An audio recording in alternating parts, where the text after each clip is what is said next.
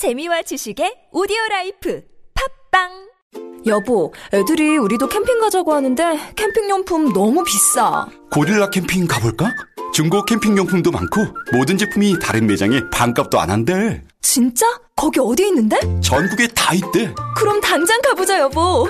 철수야, 우리도 캠핑 가자. 검색창에 고릴라 캠핑. 아이고 더라 웅이 엄마 배가 많이 나왔네 참 웅이 엄마 출산이 언제라고 했지? 9월 중순이요. 잘 됐네 동주민센터에 출생 신고할 때 출산 축하용품 신청도 같이 해 그게 뭐예요? 서울시가 7월부터 아이를 출산한 가정에 10만 원 상당의 출산 축하용품 주고 있거든 네? 모든 가정에요? 아, 그리고 7월부터는 서울시에서 모든 출산 가정에 산후조리 서비스도 지원해 준대. 어, 보건소에 신청해 봐. 게다가 9월부터 아동 수당 10만 원도 준대. 우와, 태어나라기가 복덩이네, 복덩이. 서울시가 우리 아이의 탄생을 함께 축하합니다. 원하는 걸 말씀해 주세요. 나 치아가 고르지 않아서 치아 교정해야 될 것 같은데 치과 좀 추천해줘. 화이트 이 치과를 추천합니다. 어디에 있어? 네.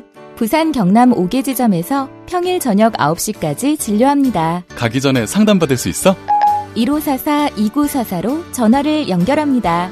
네이버에 화이트 이 치과를 검색하세요. 전화 문의는 1544-2944, 1544-2944. 골반 잡자 바로 잡자 바디로직 허리 통증 바로 잡자 바디로직 몸매 교정 바로 여름에도 잡자, 아시죠? 바디로직 라이트. 통기성이 좋아서 한여름에도 쾌적. 신축성은 여전해서 내 몸에도 최적.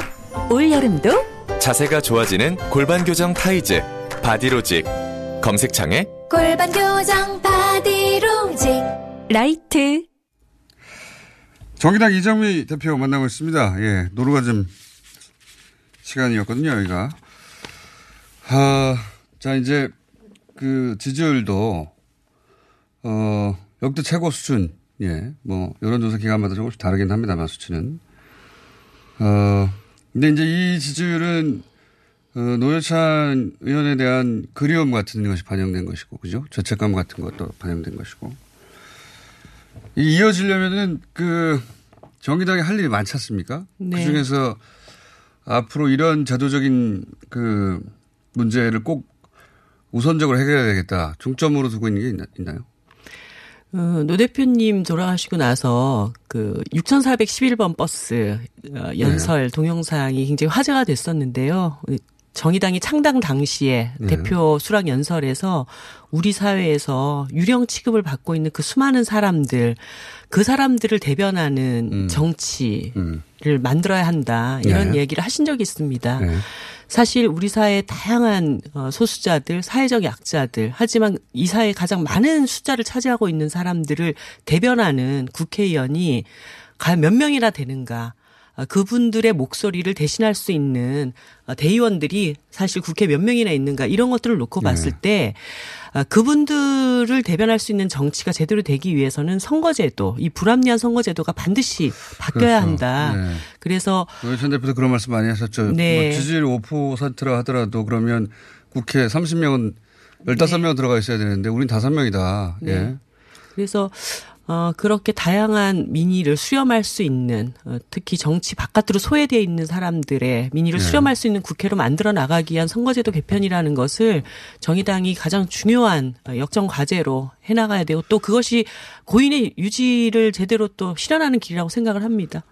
어, 연동형 비례대표제나 여러 가지 거론되는데 네. 정의당의 당론으로 정해진 혹시 선거 제도가 있나요?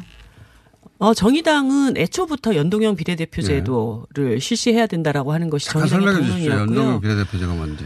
어, 정당의 정책 정강을 보고 어, 그것에 투표를 하는 것이죠. 그래서 네. 정당의 지지율만큼 의석수를 배분하는 그런 네. 구조가 연동형 비례대표제입니다. 요즘처럼 한 뭐 10% 이상 나오면 300명 중에 그러면 예. 어, 30명의 네. 의석을 이 정당에게는 배분한다. 네. 그런데 그 배분 방식을 뭐 예를 들어서 지역구에서 10석을 얻었다. 그러면 나머지 20, 석을 비례대표제로 예. 그 보완을 해서 30석의 의석을 확보하는 이런 방식으로 진행되는 거죠. 유럽에서는 이런 유사한 제도가 많죠. 그렇습니다. 예.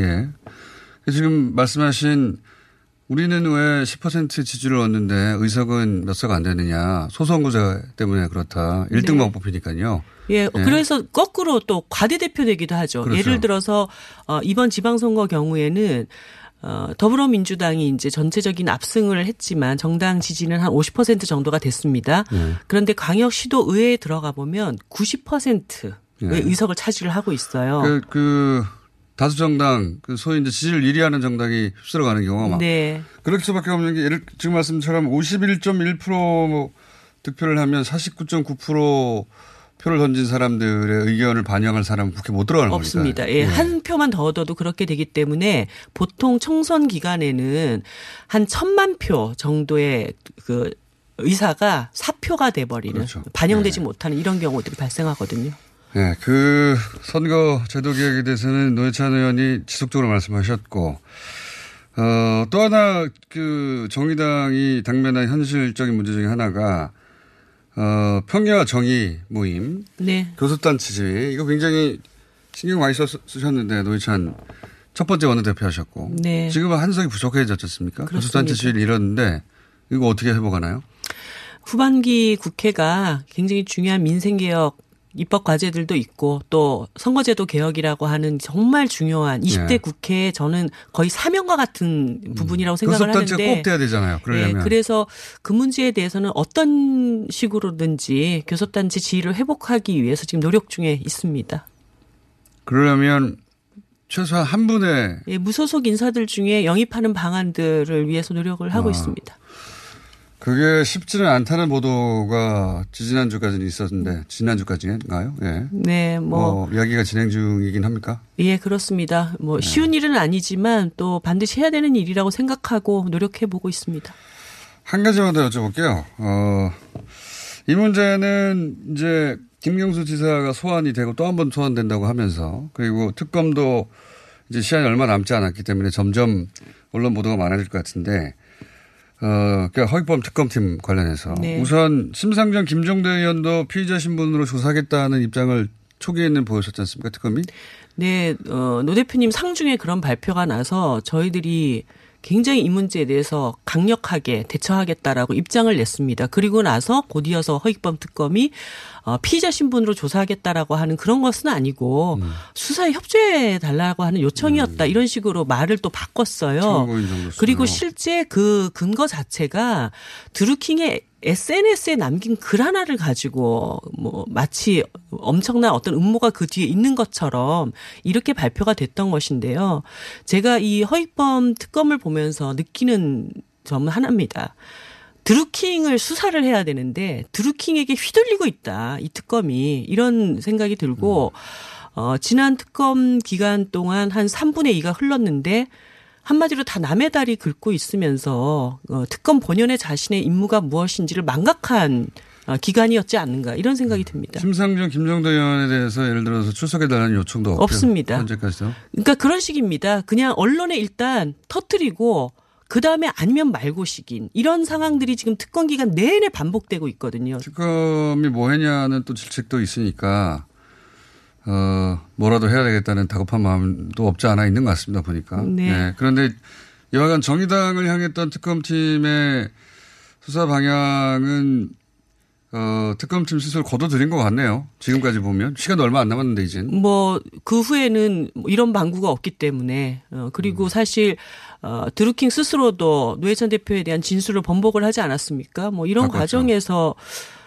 어 사실 정의당으로서는 이 특검에 대해서 상당한 유감을 가지고 있습니다. 그러면 이제 그 자유한국당에서는 기한 연장 특검에 대한 이야기도 어, 나오고 있고 기한 연장해야 된다는 입장인 것 같습니다. 현재까지 언론 보도를 보면 어, 정의당에서는 이 드루킹 특검에 대해서 기한 관련해서는 어떤 입장입니까? 왜 해야 하는지를 특검이 보여줘야 됩니다. 기한 연장을 왜 해야 되는지. 근데 이제까지 어떤 수사의 진척 상황이라든가 어, 수사 결과가 뭐 명확한 게 없습니다. 그러면은 어, 예를 들어서 수사 기간이 짧아서 그랬냐. 지난 아까 말씀드렸다시피 3분의 2, 이 시간을 보내는 동안 어, 명확하게 어떤 수사의 진척 상황도 보여주지 못했는데 기한만 연장하고 그 과정에서 계속 그렇게 어, 정치권 안팎으로 여기 건드리고 저기 건드리는 식으로 이런 수사가 진행된다는 것에 대해서 일단 기한 연장 해 해 주고 봐야 된다 이렇게 하는 것에 대해서는 동의하기 어렵죠.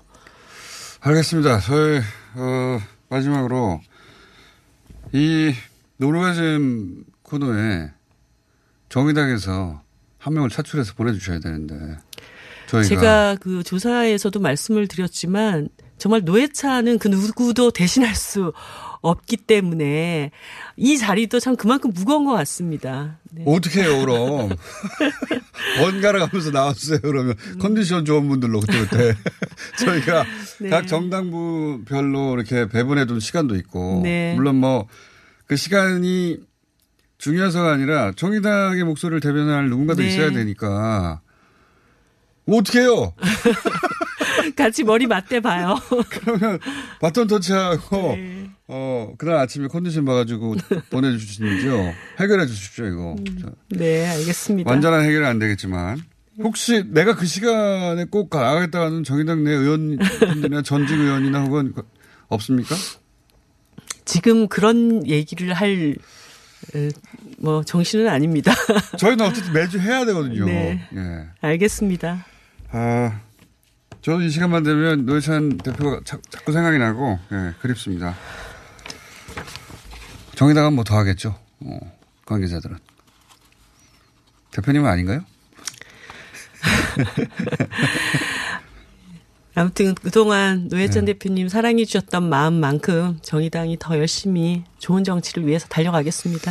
알겠습니다. 이 시간에 매주는 아니더라도 종종 저희가 모시겠습니다. 네. 정의당 이정미 대표였습니다. 감사합니다. 네, 감사합니다.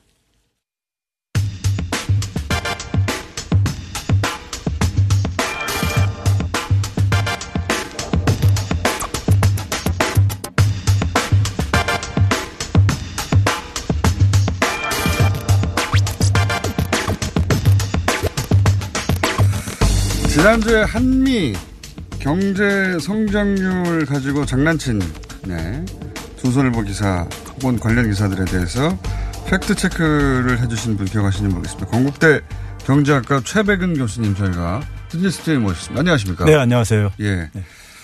어, 그때 한번 스튜디오에 직접 모시고 안 그래도 저희가 경제 코너가 지금 없어져가지고 예. 예. 어, 경제 고정 코너를 만들게 만들어야 되는데 이제 고정으로 나오실 분을 정해야 되거든요. 못 정하고 있었는데 교수님을 한번 스튜디오를 모신 다음에 할까 말까. 예, 오늘 테스트 받는 거구먼요.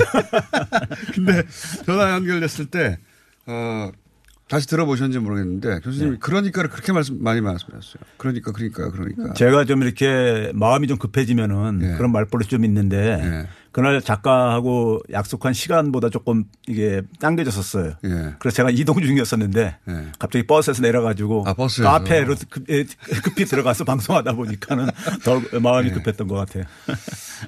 변명입니다. 그렇다고 그러니까는 수십 번 하실 필요는 없지 않습니까? 서너 번만 예, 예. 하셔야지. 자, 그래서 그 혹시 방송 제자들이 듣거나 혹은 주변에서 듣고 뭐라고 하지 않던가요? 그러니까 너무 많이 했다고? 아, 그 버릇을 아는 제자들이 있습니다. 어, 있고요. 그렇게 급할 때만 나오시는 게 아니잖아요. 예, 그럼, 예, 제가 좀 이제 하고 싶은 말은 많고 그럴 때 예. 좀 이제 그런 좀 경향이 좀 있다는 것을 인정을 하겠습니다. 어, 사실 요새 경제 하나가 굉장히 많은데 예. 그래서 어, 한 시간 내에 뭐 이렇게 이번 시간 내에 모든 걸 다 얘기하실 수는 없을 것 같긴 하지만 예. 최근에 이제 그 소득 주도 성장론에 예. 대한 어, 결국은 그, 초, 그 지금 최저임금 이야기도 소득 주도 성장을 위한 모델 속에서 최저임금을 올려줘야 된다라는 문제의식 때문에 이제 이런 정책이 나온 것이고 그래서 그러다가 자본이 나오고 뭐 반발도 있고 물론 뭐 지지하는 사람도 있고 그렇지 않습니까? 근데 근본적으로는 소득 주도 성장이라고 하는 정책이 가진 방향성 때문에 나온 거 아니겠습니까? 예, 이 소득 주도 성장론에 대해서는 어떻게 생- 이게, 이게 무엇이고 어, 어떻게 생각하시는지 그리고 그 비판론에 대해서는 실패했다 인정해라 이런 이제 이야기도 보수 경제지나 또는 뭐 보수 정당에서 나옵니다. 소득 경, 소득 주도 실패한 거 아니냐 이미. 우선 소득 주도 성장론이 무엇이고 그 실패했다는 얘기에 대해서 어떻게 생각하십니까? 경제를 우리가 이렇게 구분할 때 여러 가지 기준으로 구분할 수 있겠지만요.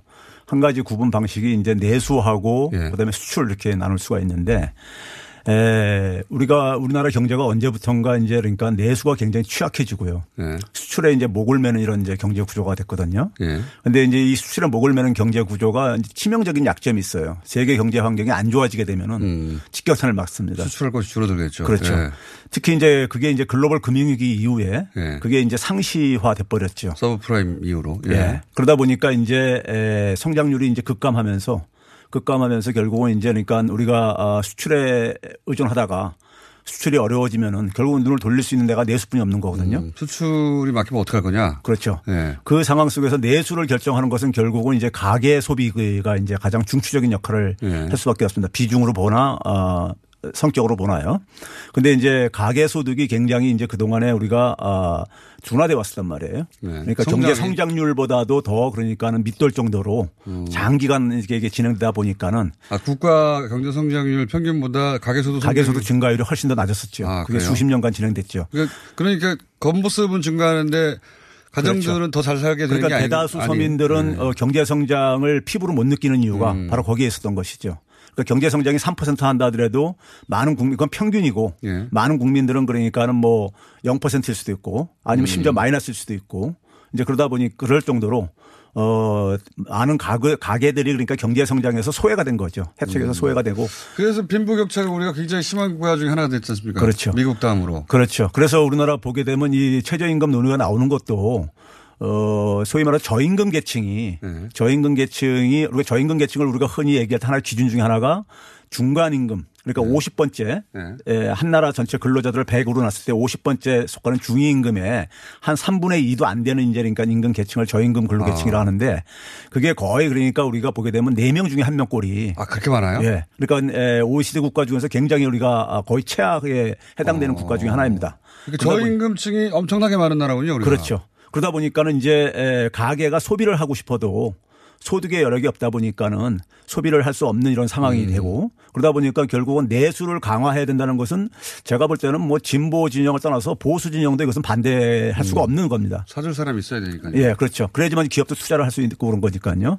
그래서 내수를 강화하는 것이 이제 내수 강화를 통해서 이제 가계소득 강화를 통해서 특히 저소득층의 가계소득을 좀 강화시키자 이거죠. 왜 그러냐면 저소득층들은 소득이 좀 증가하더라도 대부분이 소비로 이어지기 때문에 음. 고소득층들 같은 경우는 뭐 소비할 여력을 충, 소비할 여력의 이상의 소득을 갖고 있다 보니까 소득이 증가해도 그러니까 소비로 별로 많이 연결 안 되지거든요. 음.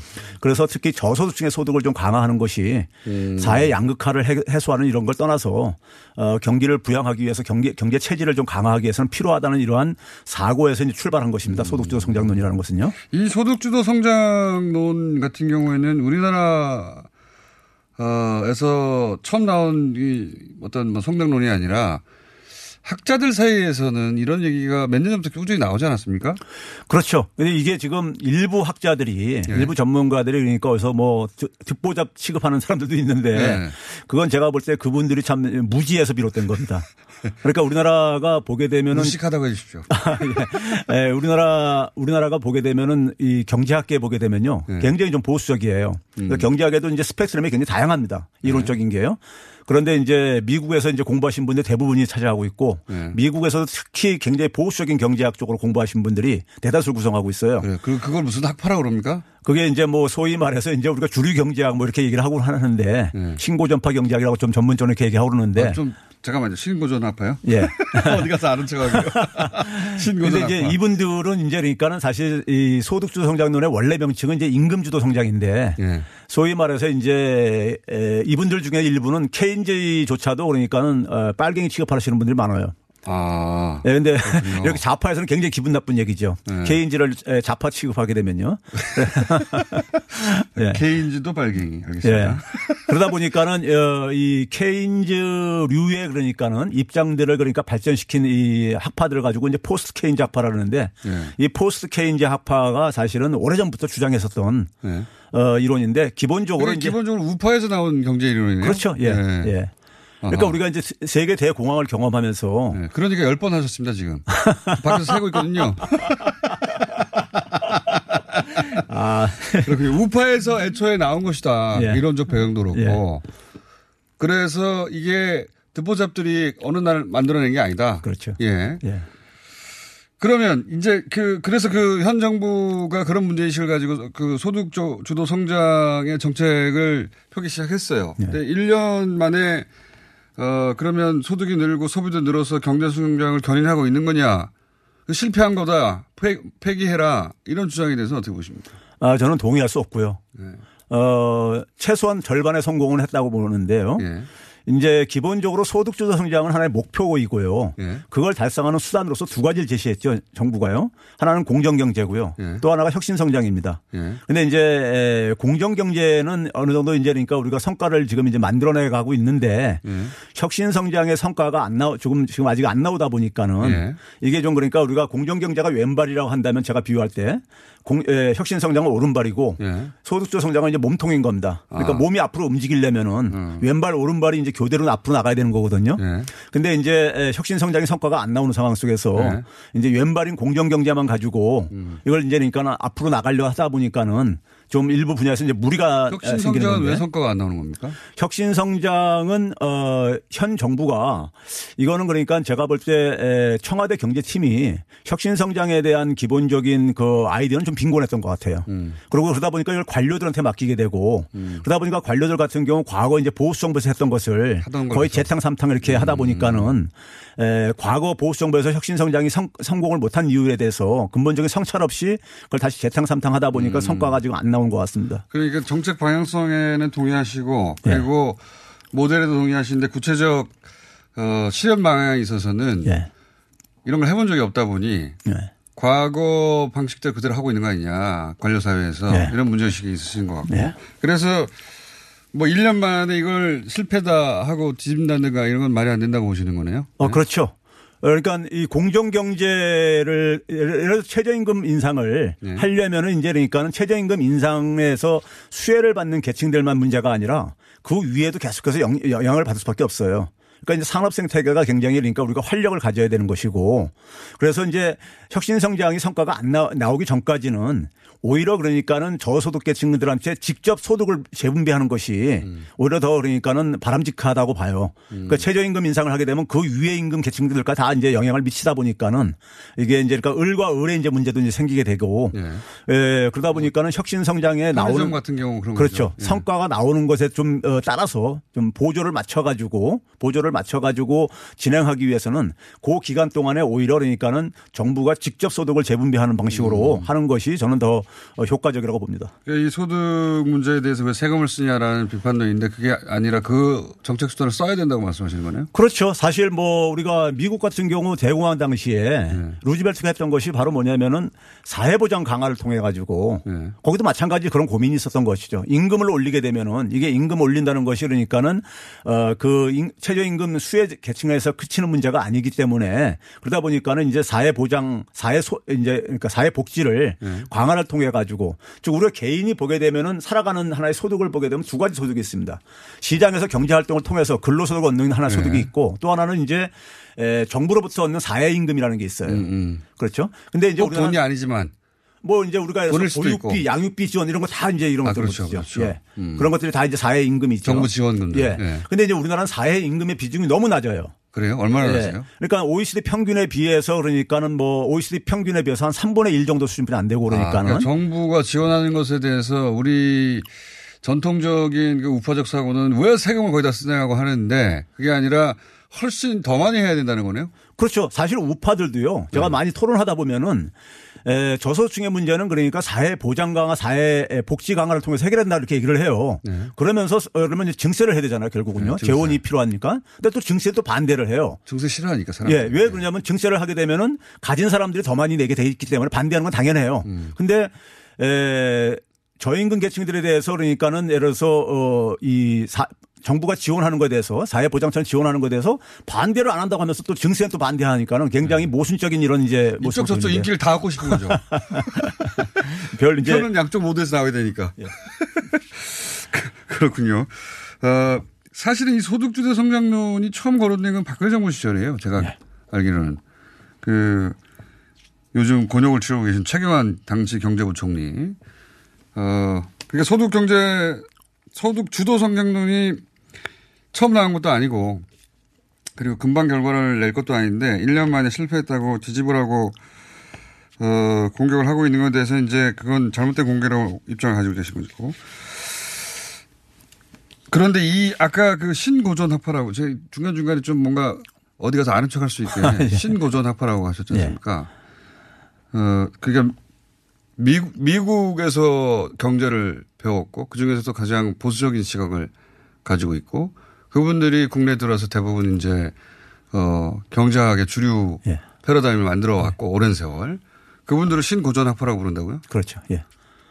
왜 신고전학파죠? 그러니까 이제 고전학파를 소위 그러니까 고전학파의 new 버전인 거예요. 네. 근데 고전학파 하게 되면 사실 이제 아담 스미스부터 시작하는 소위 이제 시장주의자들인 거죠. 시장, 경제를 시장에 맡겨라 이거 아닙니까? 예. 보이지 않는 손에 맡겨라. 예, 그렇죠. 예. 예. 거기서 조금 더 발전한 겁니까? 이제 그걸 이제 시대 변화에 맞게끔 네. 좀 이제 에, 업그레이드 시킨 건데 기본적인 에, 논리는 이제 거의 비슷합니다. 어, 시장에 개입하지 말라. 예. 정부는. 예. 그 기본 입장인 학파가 우리나라에 주입니까? 예. 퍼센트로 따지면 얼마입니까? 에, 경제학 그러니까 어뭐 유수 대학의 네. 경제학 교수들 중에서 한 95% 이상은 아마 미국 박, 경제학 박사일 겁니다. 그렇군요. 네. 신고전학파. 시카고. 뭐 시카고뿐만 아니라 미국의 대부분 대학들이 사실 네. 시카고 그렇습니다. 학파는 뭐죠? 제가 뭐 들어봤는데. 시카고 학파가 이제 바로 지금 말씀하신 신고전 학파의 본산지이기도 하죠. 그래요? 예. 신고전 학파 이꼬르 신, 어, 시카고 학파 어디 가서 척. 이게 우리나라 주류인데 이건 이 모델은 이제 가- 갔어 실패야. 우리나라 경제 관료들이 많이 나오는 위스콘신 대학 같은 데서 바로 이제 그런 데입니다. 위스콘신 대학이요? 예. 위스콘신 대학에 나온 거기 얼마 전에 뭐 유승민의 예, 뭐 유승민 습시라든가 전 그다음에 뭐 저기 그 저 구속, 안종범 구속된 예, 네, 안종범 경기수석이라든가 그분들이 뭐 이런 그- 분들. 그 학파죠. 예. 예. 위스콘신 대학을 나온 분들이 다 그런 건 아닙니다. 예. 거기 나온 분들 중에 그런 분들이 있다. 근데 거기도 역시 신고전 학파예요. 예. 이런 거 좋습니다. 반면에 그럼 지금 말씀하신 어, 이런 소득 주도 성장론에 대해서 폴 크루그먼 교수 여기 지지하더만요. 보니까 유명한. 예. 이, 이 판은 뭐라고 부릅니까? 아, 그 이제 에, 미국에서는 그게 이제 일종의 케인즈 학파들인데요. 케인즈 학파요? 예. 케인즈 학파들인데 폴 크루그먼은 이제 케인즈 학파의 한 어, 부류지요. 한 부릅니까? 예. 네. 그러다 보니까 중요한 사람입니까? 어, 뭐, 저기, 미국에서는 굉장히, 유명한데. 예, 미국에서 영향력 있는 경제학자 중에 한 명이죠. 국내에 한번 왔다가 국내 기자가 소득주도 성장론에 대한 비판을 할 거라고 생각하고 질문했더니 거꾸로 칭찬을 해가지고 예 기사화가 안 된 적이 있습니다. 아, 그건 폴 쿨먼을 기자가 너무 모르고선 질문했던 것 같은데. 신고전학파 말고 그러면 이분들은 상대적으로 뭐라고 부릅니까? 어, 미국에서는 이분들은 일종의 그러니까는 그, 이 케인지안들이라 그래요. 케인지안들. 예. 그럼 시카고 학파 말고 이분들은 또 어디, 뭐 무슨 대학 학파라고 불러요? 어, 이분들은 주로 이제 그 미국에 보게 되면 이제 그 내륙 지방에 있는 대학들하고 네. 그다음에 이제 해안가 지역에 있는 대학들하고 네. 했을 때 해안가에 있는 대학들이 대개. 케, 예, 예. 케인지안 이론 쪽이 좀 많이 포진돼 아, 있고요. 그게 좀 그다음에 내륙이. 예, 예. 내륙이 좀 이제 그러니까 보수적이고. 예, 주류 보수적인 이런 흐름을 갖고 있습니다. 버클리 학파 이런 거 있습니까? 예, 버클리 학파라고는 얘기는 안 네. 하지만은 버클리도 버클리도 일종의 그러니까 케인지안들이 좀 많이 있죠. 네. 예. 아, 요런 거 배우는 게 좋아요. 어디 가서 써먹을 수가 있지 않습니까? 교, 어, 교수님, 어, 오늘 방송으로 제가 보기엔 최소 5회 정도의 예. 방송 출연권을 보장 받으십니다. 가끔 현안과 공부를 동시에 이렇게 다뤄주십시오. 예. 아, 현안은 이러한데, 어, 어디 가서 아는 척을 하려면, 어, 그거 신고전 학파 얘기하고 있어? 이렇게 할 수 있도록. 그러면 소득 주도 성장론에 대해서 막 비판하면, 어, 그 시카고 학파만 이렇게 말하면 되는 겁니까? 뭐 그렇게 큰 무리는 없습니다. 그러면 상대방이 시카고 학파가 뭔지를 모르면 말을 못할 거 아닙니까? 근데 뭐 상대방도 소득주도 성장론이 뭔지 모르면은. 근데 미국에서는 그 신고전 학파들도 소득주도 성장론이 뭔지를 알아요.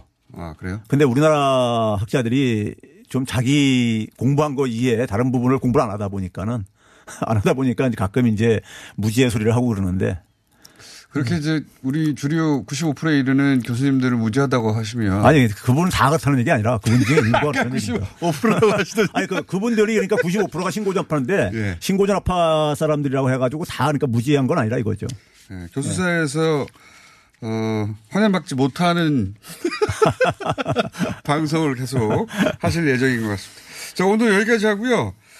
어, 앞으로는 현안 하나, 공부할 거리 하나 이렇게 좀, 예, 궁금한 게 많거든요, 저는. 제가 사실 그 오늘 그 얘기하고 싶었던 것중 하나가 일자리 문제와 관련해서 예, 굉장히 이제 지금 이제 논란이 많잖아요. 일자리 문제요, 예. 예. 근데 최저임금과 특히 관련해 가지고요.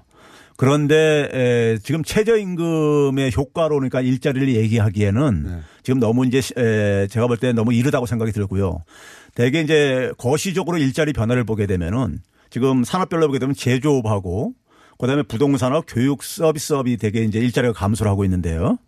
그다음에 이제 그 종사자 형태를 보게 되면 에, 이제 임시직, 일용직, 저소득층의 일자리들이 있죠. 교수님, 그거 1분 이내 해결 안 될 것 같습니다. 아, 그래요? 예, 주제가.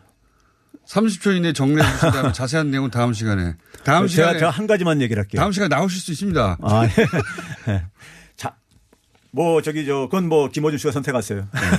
오늘 뭐 한 가지만 그럼 말씀해 주시고 가시죠, 그럼. 자영업자들 많은 얘기를 하는데요. 예, 예, 자영업자들. 자영업자들 중에서 70% 이상은 예. 고용원이 없는 자영업자입니다. 아, 최저임금이고 뭐고 적용이 안 되는 경우죠. 적용을 안 되는 사람들이다. 그래서 최근에 자영업자가 줄어드는 것은 예. 고용원이 없는 자영업자들이 줄어드는 것이고 아하. 고용원이 있는 자영업자, 최저임금 인상에 영향을 받는 고용원이 있는 자영업자는 증가했어요. 오히려요. 아, 그 수치 가지고 또 장난치는 거군요. 예, 그렇죠. 자영업자 줄어들었다. 바로 최저임금 때문에 줄어든 예. 거 아니냐. 그러니까 고용원이 없는 아. 자영업자들은 상대적으로 더 영세하신 분일 가능성이 높은데 네. 이분들은 이제 그러니까 그 사람들이 소비가 지금 이제 그러니까 얼어붙고 그러다 보니까 그리고 과당 경쟁이 심 하고 그러다 보니까 이게 이제 힘들어서 이제 그러니까는 어 과거부터 계속해서 줄어왔던 것이고요. 예? 아. 그래서 어 자영업자를 너무 그렇게 에, 너무 그렇게 저기 자영업자 수- 숫자 가지고 써먹지 말라 거. 이거 좀 아. 자영업자 숫자가 줄어들었다. 이게 저 그 최소 임금 서- 어, 영향을 받는 영향을 받아서 이렇게 된 거라고 많이들 인용하는데 예, 예. 그게 아니다. 아, 그건 통계청 들어가게 되면 자료가 있으니까는 확인할 수 있는 건데 쉽게. 통계청에 들어가 보진 않죠. 보통. 너무 근데 사람들이 자기 입맛에 맞게끔 이 자료들 통계 자료들을 이게 좀 이렇게 그 악용하는 것 같아요. 네. 방금 전에 그러니까 30배 돌파했다고 저희 작가가 counting 하셨습니다. 예, 오늘도 할 말이 많은데 시간이 제약된 관계로. 자, 이 코너는 일단 그러니까가 들어간 제목으로 결정될 결은 그러니까 경제라든가 아니면 그러니까 최백은이라든가 저희가 어 문자 받겠습니다. 이 코너 이 어울리는 제목 그러니까 들어가서 만들어 주십시오. 네, 지금까지 첫 번째 시간이었고요. 앞으로 당권 나오실 것 같습니다. 건국대 경제학과 최백은 교수님이었습니다. 감사합니다. 네, 감사합니다. 오빠, 나 요즘 고민 있어. 뭔데? 헤이브로 올인원 파워바를 아는 오빠한테 줬는데, 아, 요즘 이 오빠 너무 섹시해. 응? 왜? 향이 좋아서 샤워할 때마다 쓴다는데, 그 향이 온몸에 배가지고 은은하게 향이 나는 게 엄청 설레는 거 있지? 그래. 그럼 나도 써볼까? 진짜 꼭 한번 써봐. 이거 완전 물건이라니까? 여자의 마음을 훔치는 향수 비누 헤이브로 올인원 파워바 포털에 헤이브로를 검색하세요. 헤이브로. 오늘 녹음 끝나고 한 잔? 술 끊는다며. 술 끊겠다는 결심들 많이 하시는데요. 네. 쓸데없는 짓 하지 마시고요. 네, 술 친구미 있잖아요. 아니 다들 술자리만 있으면 오라고 난리잖아. 술친금 들고 가야지. 술친금을 그렇게 퍼주니까 부르지. 술친금이 있어야 술자리가 오래 간단 말이야. 내 친구들이 전부 다 술친금 인정했어. 오빠도 한 잔 콜? 그렇다면 가지야. 네이버에 술친금을 검색하세요. 멀쩡합니다. 오빠, 우리 어디 가는 거야? 정수 가지. 와, 우리 말 타러 가는 거야? 그렇게 좋아? 고민하지 말고 장수로 오세요. 온 가족이 즐기는 승마 체험과 국내 최대 규모의 말역사 체험관 등 장수에는 정말 볼 것, 누릴 것들이 넘쳐난답니다. 말의 심장 소리를 직접 느껴보는 장수에서의 하룬 여행. 장수는 항상 가까이 있습니다. 주말 여행은 장수로. 승마 체험 예약은 063-350-5486.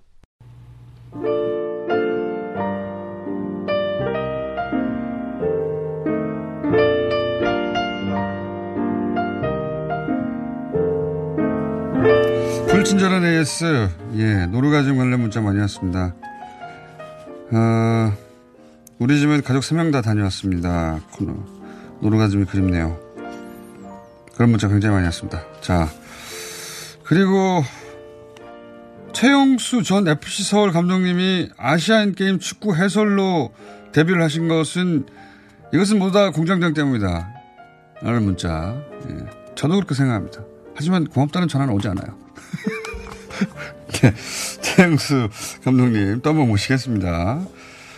아, 그리고 제가 앞서 이정미 대표 인터뷰 도중에 정의당 지지율이 수도권에서 20% 넘은 적이 있다고 한 조사에서 말씀드렸는데 정정을 해야 되겠습니다. 수도권이 아니라 어, 진보 성향의 지지층에서 23%를 기록한 조사가 있습니다. TBS 레로 리얼미터가 지난 7월 30일부터 사흘간 전국 만 19세 이상 남녀 1,502명 대상으로 무선, 유무선, 자동응답 혼용으로 실시한 표본 오차 95% 신뢰 수준 2 플러스 마이너스 2.5포인트 응답률 4.3%의 조사에서 그런 결과가 나왔습니다. 리얼미터 홈페이지, 선관위 홈페이지에서 확인할 수 있습니다. 여기까지 하겠습니다.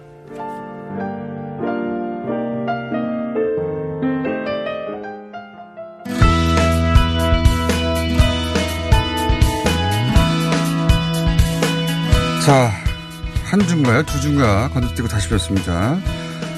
어, 북한 있는 그대로 보자. 강민희 기자님 나오셨습니다. 안녕하십니까. 네, 안녕하세요. 네, 오늘 굉장히 멋진 옷을 입고 오셨네. 그 스타일이, 네. 예, 어, 특정, 뭐라고 하니, 이게 제가 브랜드명을 말해도 되는지 모르겠네. 규정을 몰라서. 특정 브랜드의 스타일이라고 불리는 우와. 스타일이에요. 패턴이. 그렇죠? 어, 그런 얘기 못 들어보셨어요? 아, 저는 뭐 못 들어봤습니다. 옷을. 네. 멋쟁인데. 자, 어, 오늘 가져오신 소식은 어떤 겁니까? 아, 저희 요새 한국에 보면 더우니까 네. 집안에 앉아서 어느 식당에다 전화 걸어가지고 뭐 짜장면 갖다 주세요. 뭐 냉면 부탁합니다. 배달. 왕국이죠. 우리는 네. 배달 왕국. 예. 북한도 요새 네. 네. 앉은 자리에서 식당에다 전화를 해서 배달을 시켜서 먹는다는 소식입니다. 북한도 배달을. 그렇죠. 그 배달의 민족인 것 같아요. 국가에서 배달은 없는 거 아닙니까? 변해가고 있는. 그러니까 강민진 기자님이 북한에 계실 때는 배달 없었죠. 없었죠. 네. 저희는 아. 그때 당시에는 정말 특별한 경우 제가 이제 뭐 밀가루를 많이 산다. 네. 그러면 밀가루를 팔아먹는 장사꾼이 미안하니까 너무 많이 사니까 아, 그게 예를 들어 같이 혼자 들어다. 들고 갈 수 없다든가 네. 그럴 때 같이 들어다 주죠. 그거는 배달이 아니고 네. 그냥 도와주는 거. 아닙니까? 예. 들고 가는 게 무거우니까. 네. 근데 그것도 그때 당시에는 서비스라고 했는데 지금은 그냥 앉은 자리에서 전화만 하면 어, 금방 온다고 하더라고요. 최근에 변하네요. 네. 제가 어제, 어제 전화를 했습니다. 어, 그게 김정은 위원장 체제가 들어선 이후에 많은 것들이 변화가고 있는데 그 중에 배달 문화도 들어와 있다. 네. 그 저는 뭐, 이제 뭘 배달합니까? 국수 지금 뭐 시원하게 먹고 국수요? 싶은 게 국수죠. 국수는 국수도 풀어질 배달. 것 같죠? 네. 아닙니다. 그러니까 북한 내가 이제 아 여기서는 국수를 솔직히 이제 냉면집에 가서 대체로 다 먹는다. 이제 물이 풀어지니까 국수가. 네. 그런데 북한 국수는 농마국수를 이제 눌러 가지고 네. 국수는 따로 담고 물을 따로 가지고 어. 아이스박스 안에다 넣어 가지고 배달하면 그 전화번호 해 가지고 집 주소로 찾아가는 거죠. 아이스박스에 넣어서. 네. 어허. 그러니까 퍼지지 않고 네네네. 집에 와서 그 물을 넣어- 따라 먹으면 되는 거죠. 끓여가지고 네. 국수 국수만 배달됩니까? 뭐 짜장면도 여기서 국수가 냉면을 의미하는 겁니까? 냉면입니다. 아 냉면을 국수라고 그래요? 네. 뭐? 냉면이라고도 하고 네. 뭐 국수라고도 하기도 하고요. 국수는 국수죠. 기본적으로. 그죠. 광의에서. 네. 국수는 국수인데 어쨌든 냉면 배달해 먹는다고요? 네, 냉면. 냉면 배달은 우리나라에서도 거의 잘잘안안 하죠. 네, 네. 거의 안 하죠. 네, 근데 냉면 배달을 해서 어제 먹었습니다. 그 끓일 필요도 없네요, 그냥. 네. 예. 면하고 물 오면 시원한 되니까. 그- 네, 육수가 그 육수만 되니까. 있으면 되니까. 네. 배달비는요? 배달비는요, 그냥 없더라고요. 제가 진짜요? 물어봤 네, 어, 배달비 없더라고요. 배달비 없어요? 네. 그 제가 그 아르바이트를 하면 도대체 얼마를 버는지 저 네. 궁금해가지고 이제 어 물어보면서 배달을 하는 사람은 그러면 그걸 날라다 그러니까 북한은 배달이란 말을 안 합니다. 뭐라고 합니까? 그냥 뭐 주문 아니면 날라다 달라 가져다 달라 뭐 이렇게 얘기를 하는데요. 네. 배달 문화가 없었기 때문에 용어가 없거든요, 네. 아직까지. 그래서 배달이라고 날- 날라다. 주세요. 이렇게 네. 합니까? 배달이 뭐예요? 이렇게 물어보는 거예요. 어. 그래서 배달이라는 거는 가져다 주는 거 네. 이제 서비스를 하는 건데 그러니까 그런 말은 안 하고 그냥 주문 뭐 어, 봉사 아니면 식당에서는 주문 봉사라고 하죠. 근데 식당에서 주문서 이거는 가져다 주는 거 아닙니까? 네 개인들은 그냥 날라다 달라 들여다 어. 달라 뭐 가져다 달라 뭐 이렇게 이렇게 북한 말투로 해보세요. 전화해가지고. 오 야 오기야 그거 오늘 국수 한 그릇 시키니까 그거 좀 가져다 달라. 가져다 이렇게. 달라. 네. 예. 그렇게 하면 날라다 달라. 네. 그리고 식당에서 그냥 서비스예요, 그럼? 네. 그 배달을 하는 그 직원 자체가 국수집 직원이고 국수집 직원은 뭐 배달만 해서 어. 그럼 가까운데 예를 들어서 바로 앞에나 이런데 직원이 그냥 갖다 주는 거 아니에요? 그게 아니에요? 뭐 예를 들어 오토바이 타고 멀리 가기도 합니까? 오 토바이도 있대요. 그러니까 국수집들에 유명한 국수집이 또 있잖아요. 네. 그러니까 양강도 해산에는 어 압록각이라고 이제 유명한 국수집이 있습니다. 압록각이 유명합니까? 네. 냉면집인데 겨울에는 온면을 하고요. 이 집들에서는 이제 여름 같은 때는 좀 사람이 많이 몰리니까 주문도 이제 한쪽으로 받잖아요. 그러면 오토바이로 이제 배달을 해준다고 음. 어, 하더라고요. 배달은 확실히 배달인데. 네. 오호. 근데 그걸 돈을 안 받는다고요? 네. 돈이 없답니다. 그러면 그왜 해줍니까? 돈. 그러니까 일단은 돈도 안 받고? 예. 네. 그러니까 사실 한국은 핵가족이잖아요. 이렇게. 네. 그런데 북한은 대가족이에요. 아. 그러니까 한 번 주문을 하면 네. 세 그릇, 네 그릇 이상이 기- 기본이. 네, 보통이거든요. 네. 그러니까 많이 나간다는 의미에서 식당에서도 많이 사 먹으면 가격을 다운해 주니까요. 그 참. 그래서 그러면 냉면 말고는 또 뭘 배달합니까? 뭐 짜장면도 있고요. 아, 북한에도 짜장면 있어요? 네, 있어요. 남쪽하고 똑같은 짜장면입니까? 어, 제가 한국에 와서 짜장면을 봤는데요. 네. 어, 한국 짜장면은 뭐 짙은 밤색이 막 나는 그 예, 소스를. 붓잖아요. 북한은 그냥 좀 노릇기르한 그런 소스거든요. 그러니까 뭐 한국 소스는 양파도 막 들어가잖아요. 예. 북한 소스는 어떤 게 들어가냐면 감자하고요. 네. 그다음에 어 된장이 좀 들어가고 근데 그거 다른 음식인 것 같은데 그러면은 거기서 짜장면이라고 불러요 그거를? 네, 그걸 짜장면이라고 하죠. 아 그러니까 짜장면이랑 명칭이 똑같이 군요. 네, 똑같아요. 짜장면 집이에요. 오. 그러니까 식당 하지 않고 짜장면집 아 이렇게 중국집을 짜장면집이라고 불러요? 중국집이라고 안 하고요. 그냥 네. 짜장면집 이렇게 불러요. 짜장면만 파는 건 아닌데 네. 다른 중국집도 있긴 있는데 그걸 그냥 짜장면집이라고 네, 대- 네, 네. 대 표 음식이 짜장면이어서 근데 들어가 보면 소스가 완전 다르네요. 달라요. 짜장면이 아닌데 그거는. 그 평양에서도요 네. 짜장면을 만들어 파는 게 아마 북한에 있을 때 봤던지 그 소개를 해줘요. 이제 네. 감자에다가 뭐 된장도 좀 들어가고요. 근데 여기에서는 양파 뭐 소스가 뭐 들어가는지 색깔 자체가 좀 다르지. 짜장면 배달은 기본이죠 어쨌든. 그리고요. 또 뭘 배달합니까? 아 그리고 아이스크림이요. 아이스크림을 배달해줘요? 네. 그러니까 아이스크림은 재밌다 이거. 네, 예. 어떻게 하냐면요. 예. 아까처럼 막 국수 배달처럼 아이스박스 안에다 넣는데 한국은 개개 포장으로 다, 다 비닐에다 이렇게 하잖아요. 네. 북한은 아이스크림을 만들 수 있는 그 어, 알루미늄 그, 그 본체가 있어요. 네. 그 안에 이제 그 물을 넣어서 이제 얼리거든요. 샤베트처럼 만드는 거구나. 네. 예. 그걸 예. 그 어, 알루미늄 각채로 가지고 가요. 그걸 아이스박스에 아. 다 착착 이렇게 쌓아서 가지고 가서 아이스크림 틀을 잡는 곽이 있고 네. 그 곽채로 들고 가서 쭉 네, 뽑아줍니까? 뽑아서 주, 그거든요. 아이스 깨끼인데? 네. 그 옛날에 그렇게 하는 거죠. 그 아이스 그걸 그 아이스크림이라고 네, 부릅니까? 아이스크림. 아이스크림 다섯 개 갖다 주세요. 그럼 와가지고 다섯 개. 네. 아이스크림도 배달을 하네요. 또 뭘 배달합니까? 뭐 여러 가지가 있겠죠. 뭐 집에서 순대 먹고 싶은데 순대. 네, 나가기는 뜨거우니까 요새 뭐 북한도 엄청 뜨겁다고 하더라고요. 그러니까 낮에 나가기 싫으니까 그냥 식당에다? 주문을 하는 거죠. 그러니까 좀 가져다 달라고. 거의 모든 음식은 네. 그 가게가 규모가 좀 되면 배달을 해주는 문화로 그렇죠. 바뀌고 네. 있다. 그러니까 개인이 에, 나 국수 몇 그릇 한 20그릇 30그릇 파는데 배달해달라면 혼자니까 배달을 되고. 못하지만 네. 식당 같은 규모에서는 무조건 해준다고 하더라고요. 아, 그거 처음 듣는 얘기입니다. 네. 최근에 트렌드인 거죠. 네. 굉장히. 저희가 있을 네. 때는 뭐 시켜서 뭐 그러니까 누가 가면 갔다가 오면서 사가지고 오라 이러면 이랬지. 배달이 아니죠. 네. 심부름. 그렇죠. 근데 지금은 철저하게 식당에서 서비스로 이제 배달을 해주는 거죠. 최근 몇 년 사이에 급속하게 어. 한 2, 3년 사이인 것 같아요. 근데 그게 음식 한두 가지가 아니라 웬만한 건 점점 점점 네. 그렇죠. 아이스크림까지 하는 거니까. 네. 북한에도 라면이 있어요 혹시? 라면이 있습니다. 북한산 라면도 있고요. 네. 아참 있다는 말씀하셨죠. 네. 라면도 배달합니까 혹시? 라면도 뭐 배달을 하는지는 제가 구체적으로 조사는 못 해봤지만 가능하면 하지 않을까요? 북한산 라면은 한국산 라면보다 불는 속도가 좀 더딥니다. 감자 전분이 들어가 가지고요. 순대는 우리랑 북한이랑 맛 차이가 좀 있죠. 아, 네, 좀 다르죠. 예, 북한 순대는 어, 일단 쌀이 들어갑니다. 네. 쌀이- 순대는 남한에도 있긴 한데 어쨌든. 네, 쌀, 그다음에 시래기, 시래기요? 그다음에 시래기가 들어가죠. 시래기가 순대 들어가요? 네. 배추. 네네, 배추 네. 시래기가 들어갑니다. 그러니까 쌀하고 시래기하고, 어, 그 다음에 뭐 내장 예, 썰어서 피랑. 이렇게 섞어서. 시래기가 처- 들어간 건 처음 들어갔네요. 네, 시래기가 들어갑니다. 맛있어요? 맛있어요. 혹시 남쪽에서 북한 방식으로 만드는 그 순대집 보신 적 있어요? 어, 먹어보고 싶은데. 북한 형식으로 만드는 게 신의주 뭐 찹쌀 순대라고 제가 네, 네. 이제 먹어보셨어요? 우정 뭐 제가 네. 같이 다 먹어봤는데 아니에요? 아니더라고요. 네. 죄송합니다. 신은주 찹쌀 순대 하시는 분들 신은주 방식이 좀 다르다네요. 오리지널하고는 좀 다르겠죠. 짜장면도 다르고 네. 어, 감자 된장을 넣는다 이거죠. 네. 그건 짜장면이 아니고 된장 비빔면 같은 거 아닙니까? 아니에요. 그냥 짜장면이라고 하거든요. 탕수육 이런 거 있습니까? 탕수육은 네.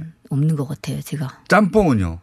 짬뽕도 저는 들어 못 봤습니다. 그러면 그쪽 짜장면집하고 남쪽 중국집하고 거의 똑같은 게 뭐가, 뭐가 있습니까? 그냥 짜장면하고 이건, 그건 그 내용이 틀린 것 같고 이름은 밥 똑같지만. 같은 거 있잖아요. 예. 밥을 밥이요? 네, 그 비빔밥? 뭐 어, 비빔밥 같은 거그 해서 볶음밥 네, 해가지고, 그거는 예. 있죠. 그건 전 세계가 거의 비슷하거든요. 그거 외에 요리 차원에서 비슷한 건 없어요? 어, 비슷한 게 중국집으로 보면 이거 다음 주에 하죠. 이거 재밌을 것것 같아요. 같아요. 네. 음식 이야기. 강민진 기자였습니다. 감사합니다. 네, 고맙습니다. 내일 뵙겠습니다. 안녕!